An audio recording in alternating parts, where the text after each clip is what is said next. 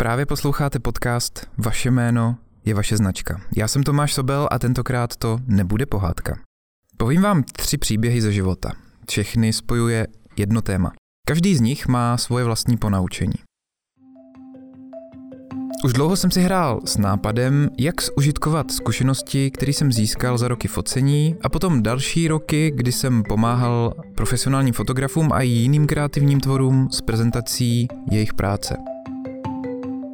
Ať už to byli grafici, ilustrátoři, výrobci hraček ze dřeva nebo látek, spousta z nich řešila a řeší do kolečka problémy a situace, kterýma jsem si sám prošel. Během posledních pár měsíců, kdy jsem různě zkoušel techniky prezentace, se mi postupně podařilo objevit to nejzábavnější řešení, který mi předpokládám bude vyhovovat.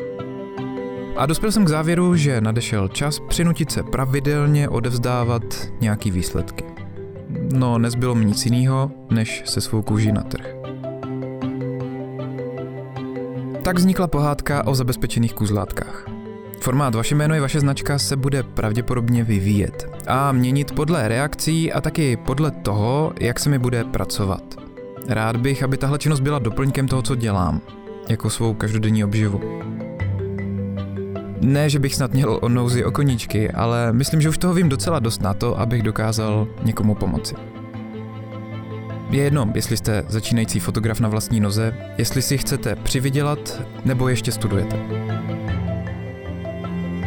Pokusím se formou příběhu ze života naučit někoho dalšího pár triků, kterými si může zjednodušit svoje každodenní pachtění za chlebem a vodou.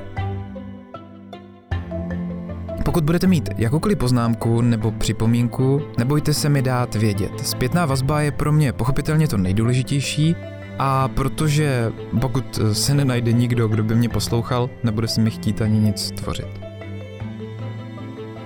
A protože jsem vám slíbil příběhy, jedním rovnou začneme.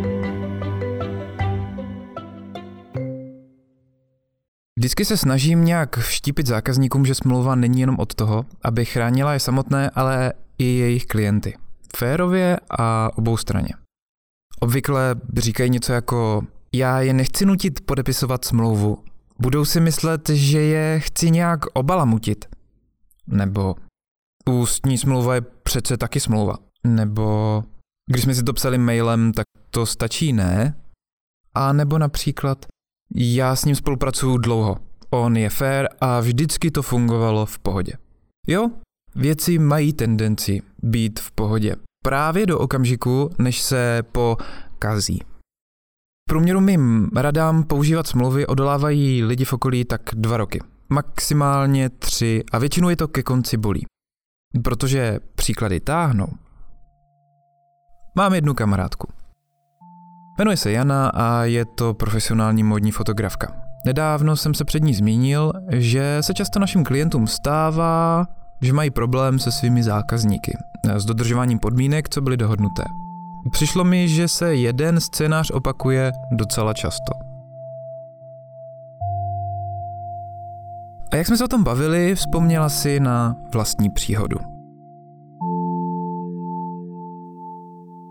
Jana se nedávno úplně osamostatnila. Rozhodla se dát výpověď v práci a skočit do focení oběma nohama, aby neměla pořád tendenci se sama před sebou kvůli něčemu vymlouvat.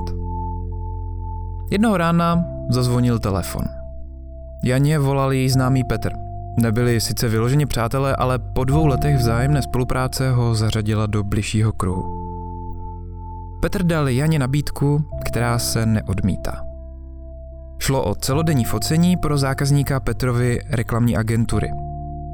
Focení se odehrávalo v Praze. Jana tou dobou sice bydlela v Brně, ale protože bylo léto a stejně cestovala pořád tam a zpátky, tak souhlasila.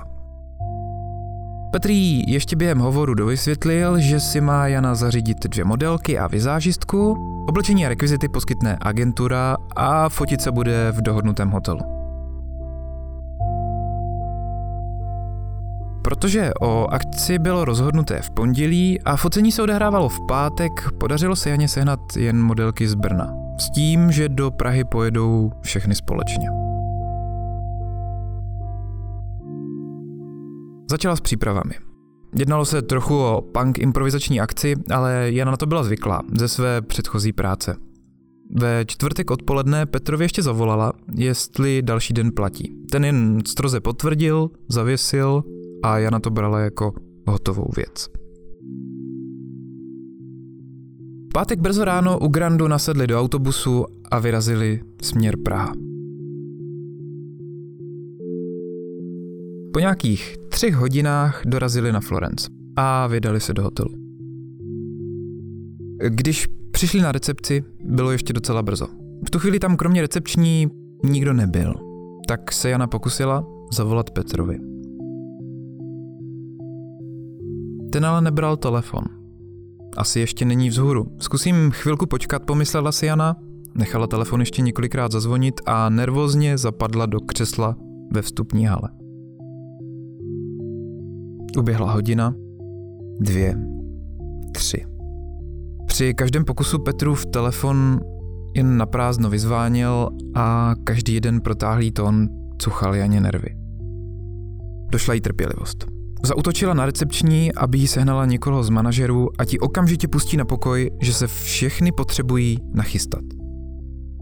Z vedení hotelu nikdo o ničem nevěděl. Nic dohodnuté nebylo a Petr telefon pořád nebral.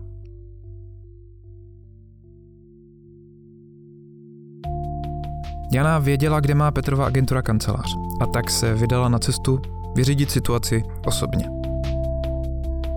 Když byla si v půlce, zrovna čekala na metro, zazvonil telefon. Na displeji svítilo jen Petr. Otráveně se ptal, proč má tolik zmeškaných hovorů a cože Jana potřebuje. Jak co potřebuju, odvětila. Přijel jsem do hotelu, nikdo tam na nás nečekal, nic není nachystané, nikdo o nás neví. Holky jsou nervózní. Měli jsme být dávno v půlce focení. A Petr jen prohlásil suše. Klient to brzo ráno zrušil. My jsme ti nedali vědět? Použijeme místo fotek ilustrace. Jana nevěděla, jestli má začít dřív křičet, anebo se jen v akutním návalu steku sesunout k zemi. Stála ve stanici a nezmohla se na nic víc než na ticho. Se závanem vzduchu před přijíždějícím metrem položila telefon. Otočila se zpátky k hotelu, zavolala holkám, že se celá akce ruší a vydali se zpět na cestu do Brna. Třešničkou na celým pátku pak už bylo, že nakonec skončili ve špatném autobuse, který byl jako jediný volný se zajišťkou přes hlavu. No a navíc se jim podařilo uvíznout na další dvě hodiny v zácpě za Vysočinou. To jsou ty dny, kdy si říkáte, že jste neměli ani lézt z postele. Zabrání smlouva takové události? To bohužel ne. Ale pomůže vám vypořádat se se situací, kdy máte z vlastní strany výdaje a někdo vám bez varování odřekne projekt. Zároveň v ní můžete jasně definovat, kdo a kdy musí dát o zrušení vědět. Dobře nachystaná smlouva se dá používat opakovaně jen měnit smluvní strany a rozsah dodávaných prací. Do dobré smlouvy je rozumné investovat stejně jako do dobrého objektivu. Službu splní i levný, ale s tím kvalitním pak bude mít práce a třeba i prošvihnutých fotek. Věc, která na tomhle místě pomáhá asi nejvíc, jsou zálohy. Taková výše, aby to pokrylo ty nejnutnější náklady a pokud možno alespoň základní hodinovou mzdu jako ochranu před ušlým ziskem. Svatební fotografové to moc dobře znají. Není nic horšího, než mít vyblokované nejlepší termíny na svatby, které nevěsta zruší jen několik dnů před obřadem a pak marně zhánět na poslední chvíli náhradní příjem.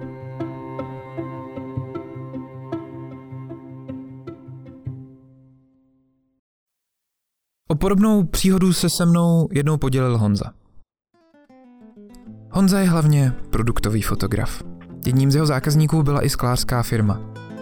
Zakázka byla získaná přes kamaráda, ale protože se jednalo o velkou společnost, byly dohodnuté rozumně zajímavé finanční podmínky. Honzovi se ale do focení vůbec nechtělo. Věděl totiž, že se ve většině případů podobné fotky dělají jako rendry a ne jako fotografie, protože je jednodušší dosáhnout dokonale kontrolovatelného výsledku. Zákazník ale ubezpečil Honzu, že o rendry nemá zájem, že by chtěl skutečné fotografie a že má Honza zkusit, co umí. Honza se tedy rozhoupal. Vyprosil si několik kousků na testování a na týden se zavřel do ateliéru. Po týdnu spokojený se svou prací vítězoslavně odeslal fotky zákazníkovi. Nebyly to 3D rendry, ale bylo to to nejlepší, co k dané velikosti produktu a materiálu šlo vyrobit. Zákazník byl spokojený, ba přímo nadšený. Pěl Honzovi chválu, že je to přesně ono, jak si představovali a hned dali fotky na svůj Facebook jako ochutnávku pro fanoušky. A že se brzy chystá na focení celé jejich produkce. Protože byly prázdniny a o prázdninách mají tendenci se zakázky trochu táhnout, než se Honza dostal ke zbytku produktů k nafocení, uplynul asi měsíc. Zavřel se zase do ateliéru a započal focení všech produktů naraz. Počal mít ale trochu pochybnosti o kvalitě vzorku, co dostal. Zákazník mu původně slíbil zcela nové, dokonalé produkty, ale na focení dodal vystavované, které měly drobné kazy a při detailním focení vykazovaly oděrky na velkých lesklých plochách. Honza se ale nezalekl. Retušoval, fotil, dával dohromady. Po několika dnech, unavený, odevzdal svou práci zákazníkovi. Fotky naprosto odpovídaly tomu, co bylo schválené. A i když to nevypadalo jako 3D rendery, které používá konkurence dané firmy, byl Honza se svou prací spokojený. Za dva dny zazvonil telefon. Volala asistentka pana ředitele, že pan ředitel není spokojený s výsledkem práce, že to vůbec nevypadá jako bylo dohodnuté a že by měl Honza zkusit fotky opravit. Mělo to ale háček. Už mu nechtěli dát zpátky produkty k přefocení, protože byly opět rozposílané po republice v kamenných prodejnách ve vitrínách. Takže Honza dostal za úkol jen vše vyretušovat. Ukázalo se to ale jako neřešitelný úkol. I když se Honza snažil sebe víc, vyčistit všechny chyby se mu prostě nepodařilo. Protože už z principu kvůli výrobním vadám a oděrkám by některé části musely být kompletně ručně překreslené. Odevzdal práci zákazníkovi a ten mu jen oznámil, že s tím není spokojený, jako odpověď zaslal ukázkové fotky, jak má všechno vypadat a byly to přesně ty 3D rendery, o kterých na začátku nebyla řeč. Honza byl vteky bez sebe. Původně se mělo všechno vyřešit standardním způsobem a mělo to být přiznané. Navíc zákazník naprosto bez výhrad souhlasil s výsledkem testu. Ba co víc, byl z něj nadšený. Fotky byly použité na Facebooku a zákazník se jimi chlubil. Ale bez šance. Jakmile se o tom Honza zmínil, fotky z Facebooku zmizely. Když se chtěl se zákazníkem dohodnout aspoň na úhradě nejnutnějších nákladů a na tom, že přece testovací vzorky a fotky byly schválené a dodaná práce se od schválených ukázek neliší, pohořel. Zákazník stroze oznámil, že buď budou fotky dokonale v pořádku, nebo nezaplatí nic. A tak Honzova teorie o tom, že dostane zaplacený aspoň ten příslovečný chleba a vodu, vzala za své. Smlouvu Honza podepsanou neměl, Sice měl v e-mailech útržky komunikace, ale důkazy o zveřejnění na Facebooku se mu před smazáním příspěvků pořídit nepovedlo. Tak se rozhodl pro nestresování sebe sama na všechno raději zapomenout. Po 14 dnech Hádek už neměl dál sílu plítvat dalším časem a navíc mu stála ostatní práce. Techniku, kterou kvůli focení nakoupil, prodal – a snížil aspoň ztrátu, která mu vznikla touhle zábavou.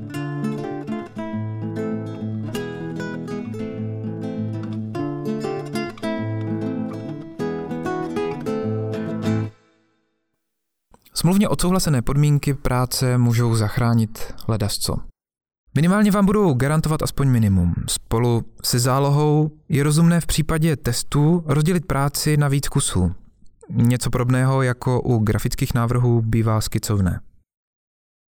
Ale ani ta nejlepší smlouva nemůže pamatovat úplně na všechno. Třetí příběh není o firmě, ale o běžném zákazníkovi. Martina je portrétní fotografka. Kromě svatebního focení dělá i párové a já třeba to u nás často nevídám, ale takový ten typ focení rande – Na jaře se jí ozvala zákaznice, která chtěla s partnerem nafotit právě takovéhle rande a protože se to Martině hodilo do portfolia, rozhodla se jí výjít vstříc. Navíc zvážené zákaznice, generální ředitelky jedné z velkých mezinárodních společností, by mohla být výborná reference. Objevila úžasnou lokaci s větrnými mlyny na jihovýchodní Moravě. Se zákaznicí se dohodla, co si představuje, objela místa a naplánovala focení do nejmenšího detailu. Když v den focení dojeli na místo, nádhernější počasí si snad ani nemohli přát. Zlatá hodinka byla tak akorát dost času pro nejlepší výsledek. Martina se snažila pracovat s oběma partnery, co to šlo. I přesto, že s tím neměla předtím zkušenosti. Všechny okolnosti nahrávaly. Focení bavilo a měla z něj naprosto úžasný pocit. Hned, jak dorazila domů, pracovala první náhledy a celá pyšná poslala zákaznici ochutnávku. Radost vydržela jen do prvního e-mailu. Zákaznice měla problém naprosto se vším. I přesto, že si Martinu vybrala na základě jejího portfolia, kde jasně bylo vidět, jakým stylem fotí, paní ředitelka si do kolečka stěžovala na divnou kompozici záběrů, na předměty, které vstupují do fotky a hlavně na to, že část fotky vždycky je divně rozostřená, že ani její mobil nedělá tak neostré obrázky. Martina si se zákaznicí vyměnila několik e-mailů a každým dalším byla ale situace jen horší a horší. V jednom z nich třeba začala zákaznice vyčítat, že tak mizerná práce si nezaslouží ani třetinu honoráře.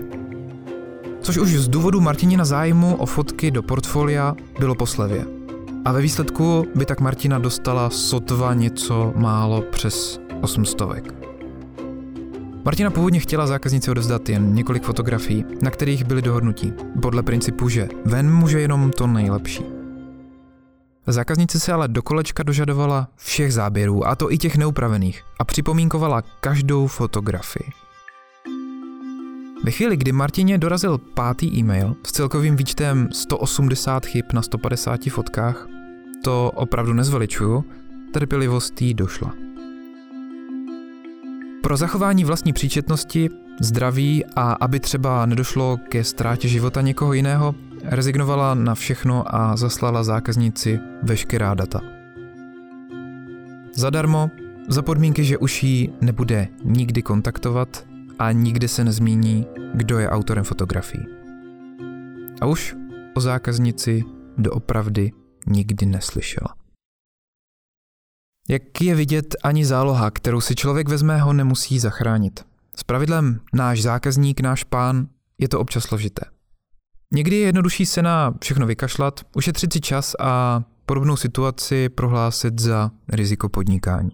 Už po prvním e-mailu jsem Martině říkal, když to tehdy se mnou konzultovala, že pokud po prvních korekcích nebude zákaznice spokojená, má se na to vykašlat, odevzdat jí fotky a nechtít žádné peníze. Martina nikdy jindy za několik let ani předtím, ani potom podobnou zkušenost neměla.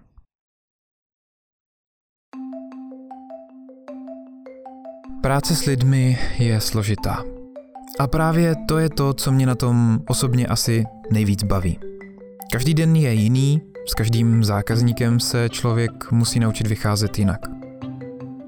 A i přesto, že jsme rozdílní, často se opakujícím chybám se dá předejít. Obvykle to jde brát i jako prevenci. Když obě strany ví, jaké jsou podmínky, černé na bílém, je daleko méně pravděpodobné, že se je pokusí ohýbat v průběhu práce, ať už na jednu nebo na druhou stranu. A i přesto se občas stanou situace, kdy se musíte rozhodnout, jestli se pustíte do boje s větrným mlínem a prohrajete, nebo to prostě rovnou vypustíte a ušetříte si nervy a čas. Ten čas pak můžete investovat jinak, třeba do odpočinku. Když jste rozpálení do běla, tak tím nejpravděpodobněji stejně škodíte jen sami sobě. Neříkám, že každý spor by se měl rovnou vypustit, ale že je vždycky potřeba brát v úvahu souvislosti. Jeden naštvaný zákazník udělá víc škody, než kolik pozitivního vytvoří 10 spokojených. Když je člověk spokojený, často nemá tendenci se o tom rozšiřovat. Naštvaný se podělí s chutí. Pamatujte, že reputaci máte jen jednu a některé škody, i ty neoprávněné, se opravují špatně. Já jsem Tomáš Sobel a vám děkuji za váš čas. Jsem připravený na komentáře a připomínky. Vy si pamatujte, že vaše jméno je vaše značka.